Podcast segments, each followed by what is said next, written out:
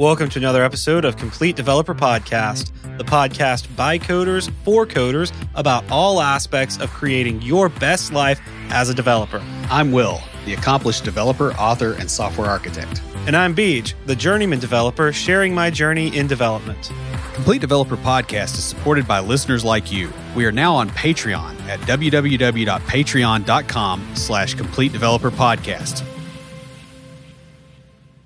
We all know the most permanent solutions come from temporary fixes. In light of this, we could all do a lot better in the way that we write our one off or temporary applications. In this episode, we're going to discuss the best practices for writing temporary applications so that they don't cause problems for you or your development team in the event that they stick around longer than their expiration date. But before we get started, Will, what's been expiring on you lately? Uh, you know, things have been pretty calm. I um I'm looking forward to Team Week uh, next week at work. That's when we work on uh, process improvements. So doing a lot of stuff like rolling up EF migrations, fixing some of the build scripts, uh, improving our QA process. Those kind of things are going to happen next week, and the whole team just like stops everything and works on process improvements for a week and then we go back to what we were doing. That's cool. We just kind of got done with something similar, though it's not explicitly process improvements. Yeah, it helps a lot. I mean, just as far as, you know, like last time we had this, I fixed our Cypress testing project so that it could run on Windows and, you know, wrote all the docs and got all that. And people are using that like crazy now. So this time I'm not on the, you know, those kind of projects. I'm actually on some small cleanup projects that are just things that really irritate me personally. Yeah. And then I may jump in on some other people's stuff to help in general. But yeah, it just lets us get rid of things that are just a constant, you know, low level irritation uh, to make everything smoother. So super excited about that. And everybody's pushing themselves real hard to get everything done before that week cutover starts. So it's pretty good. How about you? Well, we were supposed to record the Enneagram Type 9 episode this uh, this week. But one of our uh, Aftercast members, Mike, is a nine and uh, he is on vacation. So he's not going to be on the Aftercast. And that gave me a little reprieve from having to write it. Though I'll be honest with you guys, the Enneagram episodes are, they're a lot of work you would think they would be easy because like that's what we thought going into it because oh hey there's tons of material out here we have a, a book and a website that we're using uh, for reference, and it's got plenty of material. The problem is it has way too much material, and it's not structured. Yeah, yeah. Well, it's it's structured. It's just not structured the way that we're structured. Yeah, and so we have to like it bounces around and like sometimes it's just all over the place and you you have to go in there and organize it and filter it down to okay here's the core of this because with especially with the book like it's trying to really be cover everything. So yeah i still need to finish it up. I was working on it last night and when when we found out that uh that he was to be out of town i was like oh cool i can go work on some other stuff. So needless to say this episode is to be a little out of order with the rest of them so that's fine. It'll be good. We sometimes do that so in my life, I've been working on uh, notes for my small group that I'm leading at church this semester. Uh, it's going really well. Basically, it's pretty simple. We're going to have just a set of scriptures to read each week and then discussion questions sort of in a short answer format. Then we meet on Fridays and we'll discuss the topic with the group. And since I'm leading it and writing the material, it's kind of fun. So honestly, last night uh, I've actually written out most of it already. I just have to type it up and put it into like a, you know, workbook style format for everyone. So after after working on the Enneagram stuff a little bit last night, I switched over and, and worked on that. I've almost got uh, uh, need the first three weeks finished probably by tomorrow. So I've almost got that done. So that's going to be good. Also, been putting a lot of effort into my guitar practice. You know, every day, getting on it for a little while. sometimes multiple times a day if I don't have like a set time. Like if it's a busy day or something, like when we record, I don't have an hour in the evening to just sit and play my guitar. So, you know, I'll spend 15 minutes here, 10 minutes there, and get the full hour over the course of the day. Been working on the songs that I'm going to play for my audition, as well as mastering bar chords. And uh, for the non guitar players in the audience, and Will, um, I mean, he's a non guitar player, but he's not in the audience. Uh, bar chords are when you change the key of the guitar by using your first finger as sort of a bar over the entire neck. Okay. And so, like, the a standard tuning is to E. So if you take your finger and put a bar chord across the first fret, that becomes an F. And then that changes like the other chords underneath of it. And so basically you can play just about anything using a bar chord, just sort of where you put it on the on the neck of the guitar. And I can make bar chords. Uh, I was just demonstrating them to to Will here on the video. And like, you know, if you say go go play me uh, B minor, like, oh yeah, grab the guitar, make a B minor. But where I, I struggle is transitioning from open chord to bar chords. So like if I'm playing just all bar chords, moving up and down the neck, great. I can do that just fine. It's that transitioning from the the open chords where I'm using like three or four fingers pressing down on a string to that first finger laying across an entire like the entire neck and it just my fingers aren't there yet. I haven't built that muscle memory. So what I'm doing now to to practice is just going in and out of those chords. Saving money is hard, especially when you had a, a lot of one-off expenses. Oh man, this last year. Ooh. Lucas Casades is a fee only certified financial planner. He owns and runs Level Up Financial Planning virtually out of Fort Collins, Colorado. Now, guys, investing in financial planning services really comes down to whether or not you can improve your finances. And that's what Lucas does with Level Up Financial Planning. He not only helps you establish a real plan, but take action to live your best life. And the compounding impact of making that better plan, that those better financial decisions will easily pay for itself. Level Up also has a unique pricing model that will help you no matter where you are in your financial journey so you can actually afford to get the services you need now. Lucas is also a fiduciary for his clients, which means he's not here to sell you a product, but to help guide you to a better financial situation. So, guys, you can catch his podcast, Techie Personal Finance Boot Camp, um, where he covers financial topics you probably face and interviews other IT professionals who share how they navigate their careers. And you can also learn a lot more and find some fun free resources at his website at levelupfinancialplanning.com. We've all been there. Uh, your boss tells you to write a quick and dirty script to move some data over from another system, help onboard a client who has a unusual setup, or simply process some records that have something wrong with them, usually from another one off script that someone else wrote a while back. You could just write the quick and dirty code and go on with life. However, you also know about several one off scripts that have become semi permanent residents of your code base. Odds are also good that these scripts have been a source of frustration and weird errors for most of the time that you've known about them.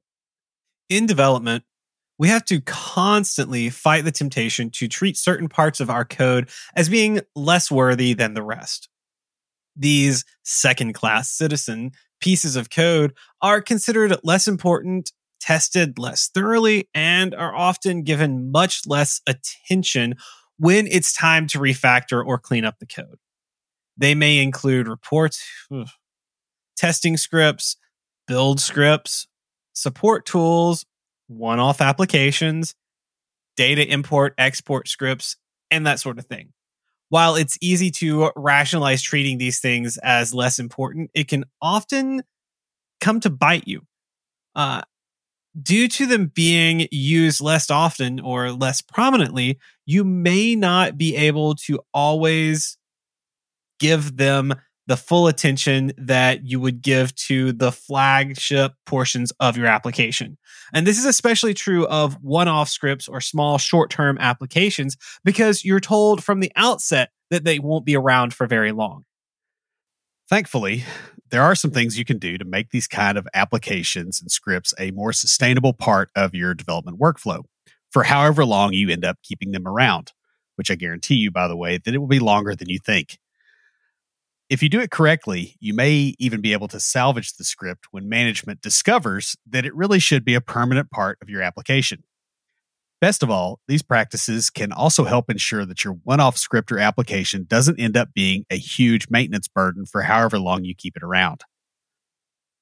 So, guys, in this episode, we'll discuss some practices that you can use to make sure that your one off or temporary scripts don't end up being a burden to your team in the very likely event that they end up living longer than you initially expected.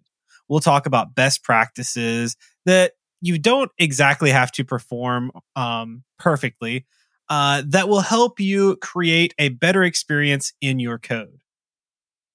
And in the aftercast, we will discuss running these one off scripts and the best practices around the implementation of them. So, starting off, keep the code with the main body of your application in the same source control repository. And there are quite a few reasons for this. First of all, it makes the code accessible to the rest of your team, which means that they can run it while you're on vacation if that's required, or after you leave if that's required, or you mm-hmm. get hit by a bus. Um, this is just a team stability issue, if nothing else. Yeah, I worked with some people for a little while who had come out of the that the fiefdom era of I have my little little set of things that I do and I don't share it with anybody because if I did, then they could replace me. Right. And that's I don't like at the time I didn't know this. I, I thought it was like they're crazy what's going on. But now I realize it's probably wasn't the person. Yeah, it's career planning. It's what it is. Not so much career planning, it's the management style. Like it was it was their old management who led them to this because it was everyone from that era who thought that way. Yeah. And the the ones who are still around were the ones who were actually making progress, like starting to get away from that. But it wasn't a hundred percent. And we did. We had one person who had to go in for uh, surgery, and nobody had access to her scripts. I worked at a company where there was a batch processing job that had to run at 10 o'clock at night. And I was supposed to check this thing. And bear in mind, you know, I had a, uh, it was right after uh, I got married. So, yeah, there was no kid in the picture, but, um, you know, you're, you're still staying up too late playing video games or watching TV or whatever. And then you got to get up in the morning. And now you've got one more thing you got to do at night before you can go to bed. And so I ended up writing a script that basically went, you know, did all the checks that I was supposed to do manually and sent me an email. If, you know, something was wrong, you know, it, it would make noise. And, and that was mm-hmm. basically it. And I didn't tell anybody about that script until about a week after I left that company.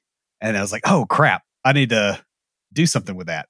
Because the thing I was thinking was that if I showed that I wrote a script to do that. First of all, they'd be mad that I did that on the clock, even though it saved quite a bit of frustration. Mm-hmm. It was always it was always there and running. The other thing, you know, my thought process at the time was was that yeah, if you automate your job away, your job goes away because we were seeing that uh, in the industry, especially after 2000.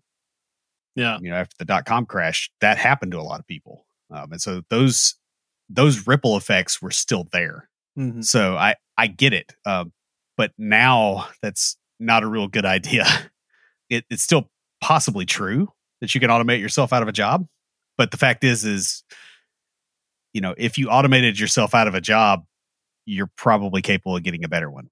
Yeah, I was gonna say if you if you're good enough to automate yourself out of your job, then you need to get a better job.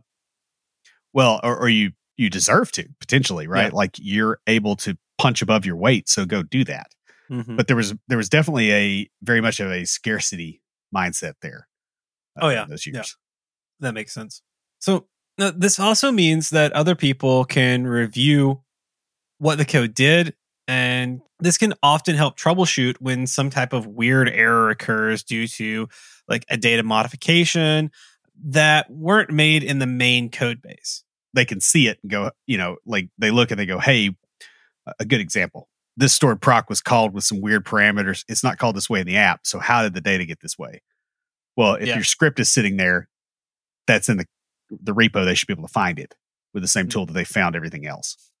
No. Uh, the other thing is, is if you're using a language with strong compile time checking, this also makes it easier to keep your code up to date with the rest of the system, so that it can be used without having to change it as much right before using it. Yeah. Which is really nice. Provided that Yeah. you've uh, that you've exposed the code to your test suite, and you know you could actually have tests around that. So next, you need to log things at least as well as you do in the main application, if not better. This is because one off applications and scripts are often run outside the main application, and much of your main application instrumentation strategy won't apply to them. So, what you're using there for checking things and logging isn't going to be available for this one off application. Yeah, and that includes things like if you're doing uh, application insights and you set up workbooks, right? Those workbooks may have filters that filter down to your app, but guess what? Your temporary app isn't part of the app. Yeah. and it's just not there. Been burned by that quite a few times of late. You know, the other thing is that your code isn't going to be run as frequently as the primary application. Probably seen that also not be true. So just heads up. so it's it's more likely to contain bugs, inefficiencies, and stuff like that, simply because it hasn't had enough exposure to shake those out. Now, in a social sense, your temporary application will be blamed for any problems that occur in the main system if it was run recently or touches anything near the area that was broken. Logs help you to disprove this. Or if it was the cause, the logs help you to determine what went wrong. Yeah, or maybe even catch it and fix it before everybody knows that you're the app that's the one that broke it. uh, which happens a lot with quick and dirty apps, right? Like you know not to trust it because you wrote it in a hurry. So I, I will say this before we go on to the next point about quick and dirty apps staying around longer than they should. The uh, the place I was at before my current job, the last project I did was replacing a quick and dirty app that was literally written for one purpose only, and then it was like very very specific purpose.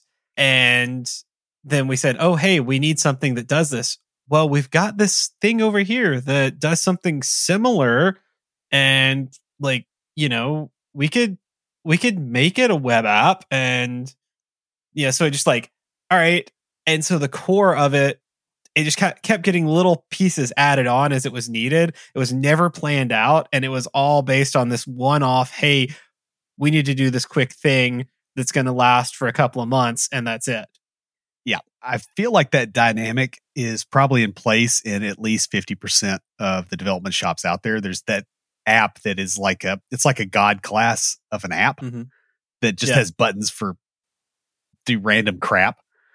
Well, see, th- this wasn't like random stuff. It was all related to the same thing, but it was just like it was not really designed out to do that. It was just as stuff came up, and you know, kudos to them because you know the they recognized that and were like, all right, we're using this for stuff that it's not meant for. We need to like rebuild it. Yeah. and It sounds like you had one of the better examples. yes, yes, like, I did. ooh, it that- was it was a you know i think i told you guys when i when i made the move it, it wasn't because i didn't like where i worked i loved where i worked but it was for uh an opportunity for advancement and so yeah we had an app like that at a previous gig and it was a single screen that had like 15 or 20 tabs and then in the t- the tabs there were tabs and you know like you'd find a new section of that thing every week or so. You're like, when was this put in here? And it's like, oh yeah, this was put there in 2003. Holy crap. So the next important point is that idempotency is critical. Now, uh, if something is idempotent, that means that you can run it multiple times without it breaking anything. And you may or may not be able to actually do this, uh, depending on the situation. But realistically, you may have to run your application multiple times for any number of reasons. Uh, this means that any data changes that your application makes should not cause problems on subsequent runs. That's not real idempotency. It's like it's like spot welded idempotency. It's important to, I guess, make that a little bit more clear. now, you want to be aware of situations where you are updating records to set their values to their current value. Uh, if your audit trailing strategy isn't very good, and let's be honest, how many are, uh, you can end up with a lot of noise in your logs. Yeah, and that's that's one of the things you got to be careful of. Um, you also have to be careful of anything that your main system might send out in response to a change, such as notification emails, and make sure those those don't happen with your app, or that you can somehow stop them on the way out. It's just something to pay attention to. And and the reason this is important is your app may run halfway and crash or be stopped because it's putting the system in a you know in a strain and it's like hey we can't do this right now and you need to be aware that that's entirely possible and build your app in such a way that it can catch up and it, it doesn't have to redo work or it doesn't screw up when that happens. Yeah, that can be really, yeah, it's interesting. yeah, you can you can get some fun things going on. Then you're like, what in the world? Why why does the client have 2,500 emails about this?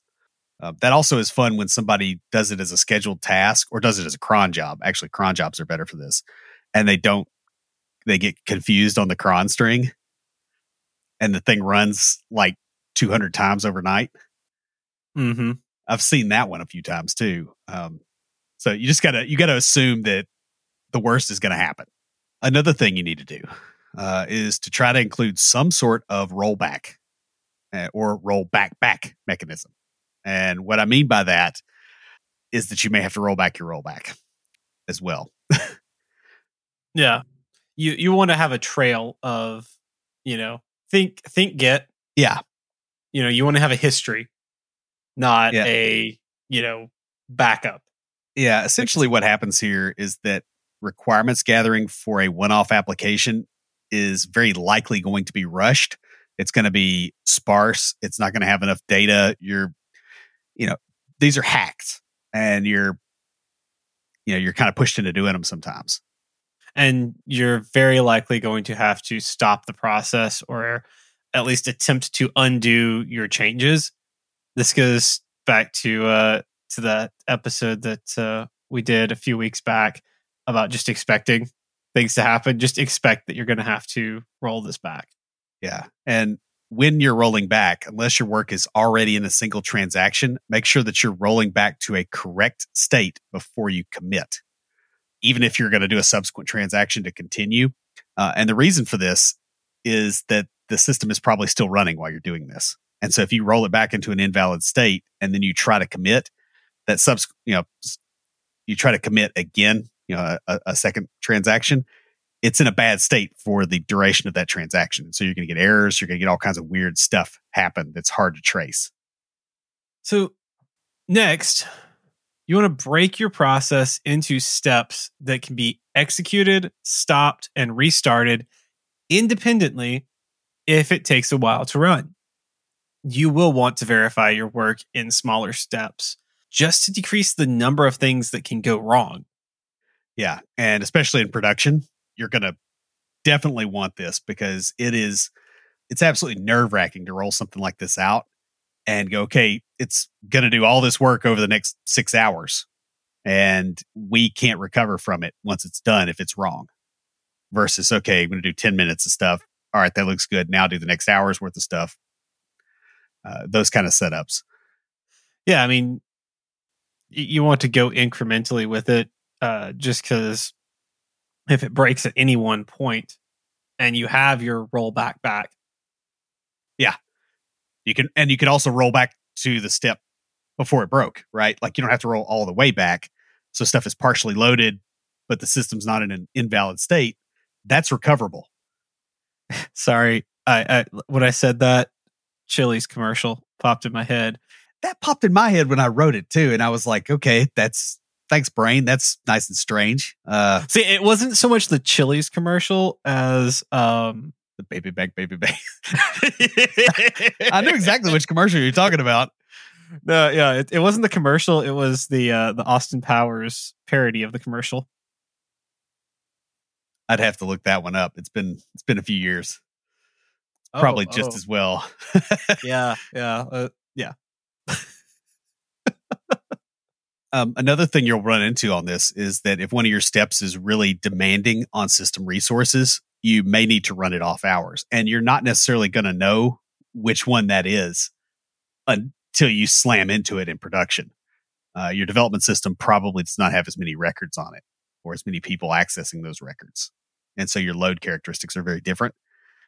So you have to build it with the assumption that something is going to break at some point, and I need that to be the smallest thing that can possibly break and roll back to a good state until I can hit it off hours. Yeah. And if you're if you've got it broken into smaller steps, this means that you can run some of them in advance so that you're not stuck in the office after hours. Or stuck at home watching Yeah. teams. Honestly, I feel like that's worse because if you're stuck in the office after hours, somebody will get you pizza in a lot of places, whereas at home that doesn't happen. Well, yeah, I mean, I live with my dog, so if my dog brought me pizza, You'd stop working. You'd Yeah. training the dog, I'd be very surprised. teach it to sing. Hello, my baby. Hello, my honey. That's a frog, not a dog. That's, that's sort of, yeah. I mean, they rhyme, but yeah. yeah. Well, you know, All right, guys. So the next the next thing here is to prefer queuing mechanisms to loop and separate execution of the queue from filling the queue. uh, transient failures are the bane of temporary applications. So you try to use structures that mitigate some of the problems. Now, you'll have transient failures in your main app too, but you have them often enough that you have already mitigated them. In Yeah. a temporary app, that is far less likely. And so if you use something that inherently mitigates it, you can usually get away with things easier. Now, such mechanisms make it easier to scale if you need to do so, which was likely not considered when you planned this uh, temporary application. And I say planned in quotes here. Yeah. And temporary in quotes. yeah so you may find that hey you you wrote it for a client that has you know a hundred of their clients in the system. And then all of a sudden your company you know let- let's say you're moving from an old system to a new system. And okay Mhm. you're moving this small client over. And all of a sudden your your company lands some massive client and the new system isn't quite ready to accommodate them. And so their you know global enterprise suddenly goes in the old system and your little dinky app is expected to move that. Management probably is not going to be deeply aware of how different that is. They just think that oh well we can just scale up by looping harder right? Because that's Mhm. that's what non-technical managers think. Yeah. so if you don't build it this way from the get-go anything like that is just going to blow up in your face. Now if you separate the thing that fills the queue from the thing that processes the queue you can also fill the queue during business hours and then process it after hours right? Like you just preload and stage the data and then go on. Now your your whatever message queuing server that you have uh, also be aware that you probably need to expand storage before you do this kind of crap. So next, have an audit or simulation mode for your application. Nothing is worse than the feeling of wondering whether something will work or being able to simulate the work really helps. You know, this is key with most things you, you want to load test basically. yeah you load test and you you know you want to be able to verify that hey i put in 337000 records in here 337000 records ought to come out the other end or double Mhm. that or whatever and you know Yeah. before you go do something Uh, that'll also help you avoid uh, load spikes at critical times too, because you can go, okay, what is this thing actually going to do when it really runs? This is also really important if the app ends up living longer than you expect and needs to be run again in the future because you may not be the one doing that. In fact, uh, if you follow all of our recommendations in this podcast, we hope you won't because you'll be managing those people. That's true. That's true. Um, now, breaking things into steps can really help with this, especially when combined with the robust rollback back mechanism and or testing databases, which are very important. Yeah. So, you know, it might be good to run this against a copy of production Mm-hmm. to to see what you can roughly expect before you actually do it live, just so you know what's coming. Another thing you need to do, your app should not just go out to the database and willy-nilly grab all the things and process all the things. You should allow restriction and or configuration of the data set that your app is going to be working with. So, in, you know, for instance, passing a client ID, do it for this client. Don't do it for all the others, or do it for this set of clients. You don't want to hard code things in a temporary application unless there is no possibility of ever changing them. And let's be realistic. I, I can't tell you how many times I've seen hard coded values in temporary applications and one off stuff that I'm like, you know, you could have just as easily not hard coded this. They're like, well, it's only going to be run like once or twice. I'm like, all right. You think? Yeah. And yeah, I mean, that, that was the case with that application I was talking about. It was literally built for a very specific purpose and it had so much hard coded stuff in there. Maintaining that thing was a nightmare. So, Well, the other thing you'll run into is you'll you'll end up with docs that go, okay, open this app and now change this hard coded value and run it for the thing that you want to run. And Oh, invariably, yeah. it's it's not changed this hard coded value; it's changed these twelve hard coded values that are scattered all over the place. And so it also gets to be a real maintenance point. And if you miss one, you've you've wrecked your data. I, I have seen that. Actually, what I've what done did- that. I've written code like that. what what uh what they did was if it were if it had to be like if it was a regular thing i have literally seen a repository with multiple folders all containing the exact same code base in them but with those hard coded values changed. And you had to know which one to go into. Uh, we've done that at work with database scripts. i'm sorry i said repository. That was not true. It was a flash drive. It's a repository, sort of. I mean, the code eventually went to a repository and they put it on branches for each one. But this was very early in my career and a very old legacy application. Like, yeah, because like now, if they tell you to put it on the flash drive, you know what you're going to tell them to do with it's going to rhyme with repository. Uh, but that's about all you could say for that. It take you a minute. no, no, I, I got that right off the bat, but I was like, you know, I've never thought of rhyming those two words. I never th- had a need to rhyme either of those words, but And there's uh, somebody going down the road like trying to rhyme in their head. Go, what rhymes with it? it's, to be that one guy. All right. So basically, the idea here is to make it relatively easy to rerun the application again later under different circumstances without code changes. Yeah. Now I will uh, add a caveat here. Sometimes you do want to copy and paste a duplicate. We do this a lot with like SQL scripts, basically so that you have an audit trail of what you actually did. Because a lot of those, it's like, hey, copy it, paste it, do a little change, and it's slightly different. And so that actually is a different change control thing. Yeah. I mean, and again, it Which you might do Are you doing Script or something too, the same Yeah. real app. But Yeah, it, it and I would think it kind of depends on like, are you is this a temporary application that's doing something, or is this a script? Because I remember I had a set of scripts that were just very basic, like here's an add a table script that I would just go in and I'd make my changes if I needed to add a table. I had a I had a SQL script one time that was ridiculous. It was you could give it a table name and it would generate the C sharp code for a uh, entity framework model, a DTO to go back and forth to the front end. It would generate the controller, the commands, like uh, mediator commands. It would generate all that with string concatenation and like barf that thing out, and then I could just copy paste it into the app and so quick resharper magic, and it was out there. Yeah, you um you would do that. I, I had a tool that would do that for NHibernate when I was working with NHibernate. Yeah, it was it was uh, pretty nice because you just connect it to the database and it you like this table and it would just shoot out everything you needed. Yeah, of course. Uh, there's always these little quirks.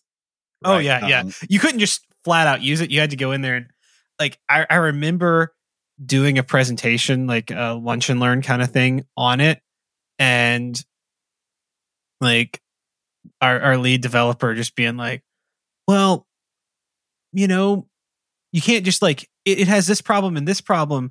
Like you might as well just type it all out." I'm like, "All right, so I can do this and spend five minutes correcting those two things that you pointed out that I already knew about that I mentioned earlier in the talk. Or I could spend, you know, hour or two typing all this code out, like this kind again. of repetitive code yeah. again. It's like, yeah, this this was a lot easier. Yeah. And it's weird. Like, did you notice the maintenance points for those things were somewhat like they were different than what we're dealing with here, right? Like because you can get away with it because you're the only one probably running it, you know, or the people running it are devs, they're not running it on production. You know, they're doing it in an environment where you have a rollback because, you know, like uh, you know, not committing changes and changing branches is a rollback. Now, I, I should say I do highly suspect, knowing that particular lead developer, that she was just razzing me about it and not serious. But I would not be surprised if there are people who thought that. Well, and that kind of thing is, you know, you were talking earlier about the uh, one-off scripts that people have, and they just kind of hang on to them, and they don't uh, let other people into their fief there. That sort of dynamic is why those exist too. Yeah, I know they're they're worried about thief thieves. Thief thieves. thief there's no, there's no honor among thieves. thief oh, thief. is the plural of thief thieves or is it thieves? Nah. Anyway, fives. It's fives. It could be. I don't know. Oh, so it's an enneagram type. Great. All right. So well, we went off the rails there. That's that's fantastic. Another thing that is a really good idea to do if you can is to actually allow your tool to be invoked from within your application. Make it a part of your app for the duration of its existence. Uh, so this might be as simple as an HTTP endpoint that you can call with security constraints in place, um, a Lambda, you know, something along those lines uh, to actually do this processing. And the the reason you do that, you know, even though it doesn't really seem like it's worth the effort, is that if you allow your one-off code to be run from within your application, it makes it easier for other team members to do it, including hooking something else up to it if that's necessary. So like instead of you having to run it, maybe here in a little bit, you know, things get refined a little bit better and you have a button and your support person runs it when they onboard and you know, when they move a client from the old system to the new system. Well, this practice also gives you tighter integration with the app, meaning that your code isn't forgotten during system changes and refactorings.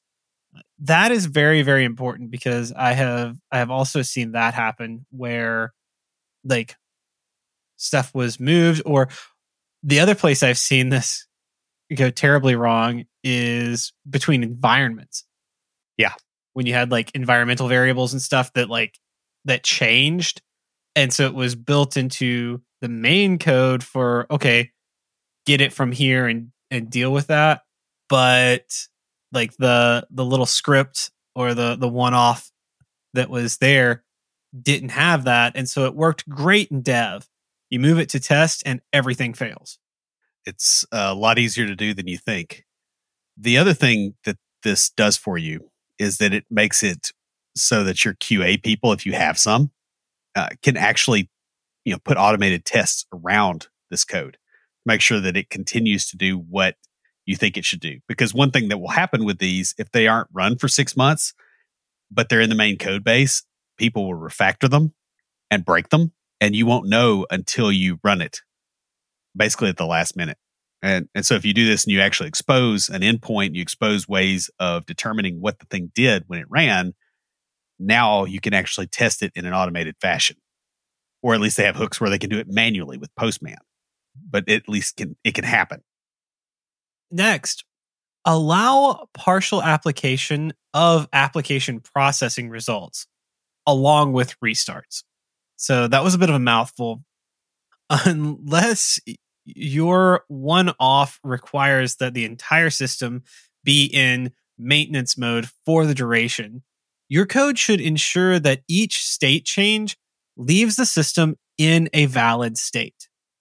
Right. So the idea here is that you, as you're committing things to the database, you want to avoid transiting an invalid state while you're doing that. The idea here being is that if you have a major failure, you, you don't want to have to run your code at an inopportune time. Uh, so if you if you're transiting a a bad state and something blows up in the next step, guess what? The system's in an invalid state until you can fix whatever that is. Versus it being in a known good state at all times. And you know, there's there's database primitives to help with this, right? Like that's why we have transactions specifically for these kind of things. One thing that can help with this is the use of staging tables to arrange data before using another call to actually change the records. Separating the loading of data from the updating of data can limit the amount of time your app is in an invalid state if you can't avoid it entirely. And then, of course, using reading from views added to this really it it makes it a lot easier and the nice thing about the staging tables is they don't have to be exactly one to one correlation with your. In fact, they shouldn't be probably right because they may not have all the data, or you may have more that needs to go to some other table.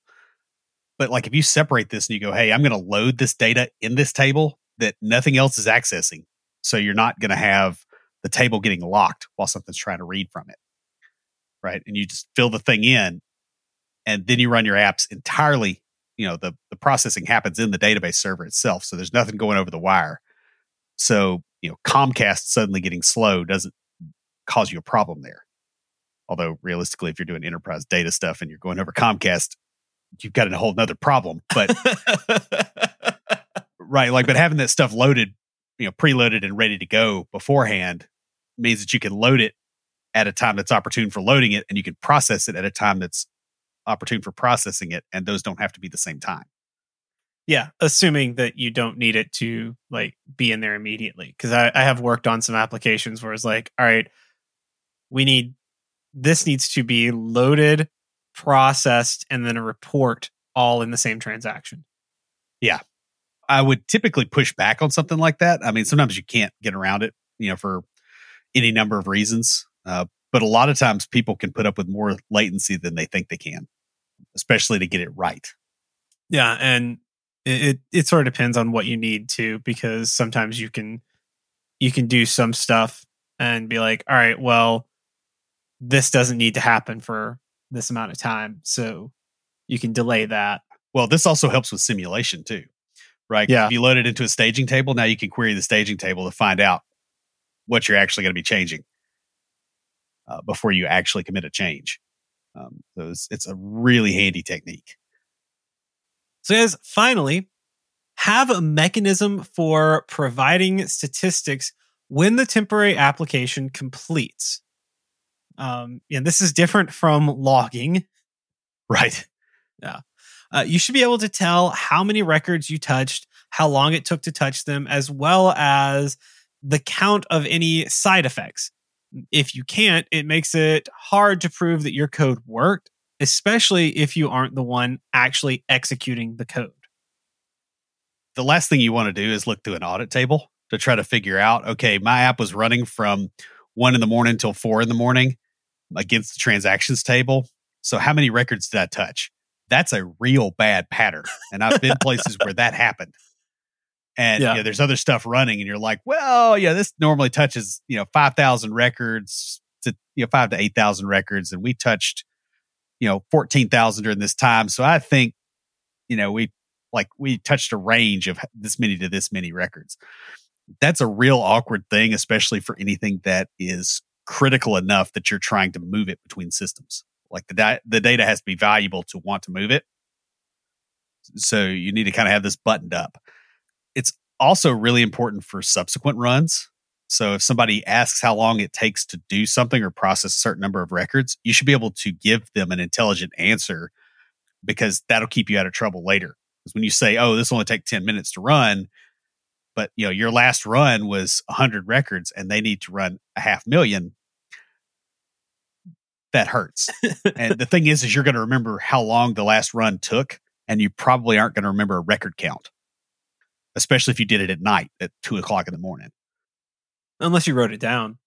right You're which is your point own- Yeah, Yeah. You're doing your own stats, but yeah, you don't you don't want to do that. You want to have that recorded for you so you don't have to worry about it. And so that you can generate reports from it that go up to management and so management can be like, "Oh, hey, what you did is working. We're going to give you more money." yeah or they can they can ignore your report but now it's their fault Yeah, That's- that's really uh it's really the thing you want there Now, it's also important to do this for rollbacks. Um, and that's something people forget. Like, if you roll back the records, you still need to say how many you touched. Because if you had a partial rollback and you screwed up somewhere and somebody has to crawl in there, they kind of want to know when they're done. yeah, it's oof. Partial rollbacks are just no fun in general. That's all I'm going to say about that. Yeah. And, and sometimes it's really hard to not have them, right? Like, if you're deleting records, like, well, you, you can't undelete without things being interesting unless you did a soft delete or you moved it to an archive table you know so you can restore which is also another really helpful pattern I was gonna I was gonna suggest the the archive table because a lot of the stuff that I I've worked on, the only time you ever deleted was if it was not a completed like you know because I, I worked with a lot of like permitting type stuff. And I was like, all right, they don't complete their application. Okay, you can delete that, but once it's been submitted, like officially submitted, it never gets deleted. Like it might get moved to an archive table or whatever, but it never actually gets deleted from the system. and that's also important for any kind of accounting transactions right those people Yeah. do not like lines deleted you can have an adjusting entry but you don't do a delete exactly. Yeah. That, that's that's so very true.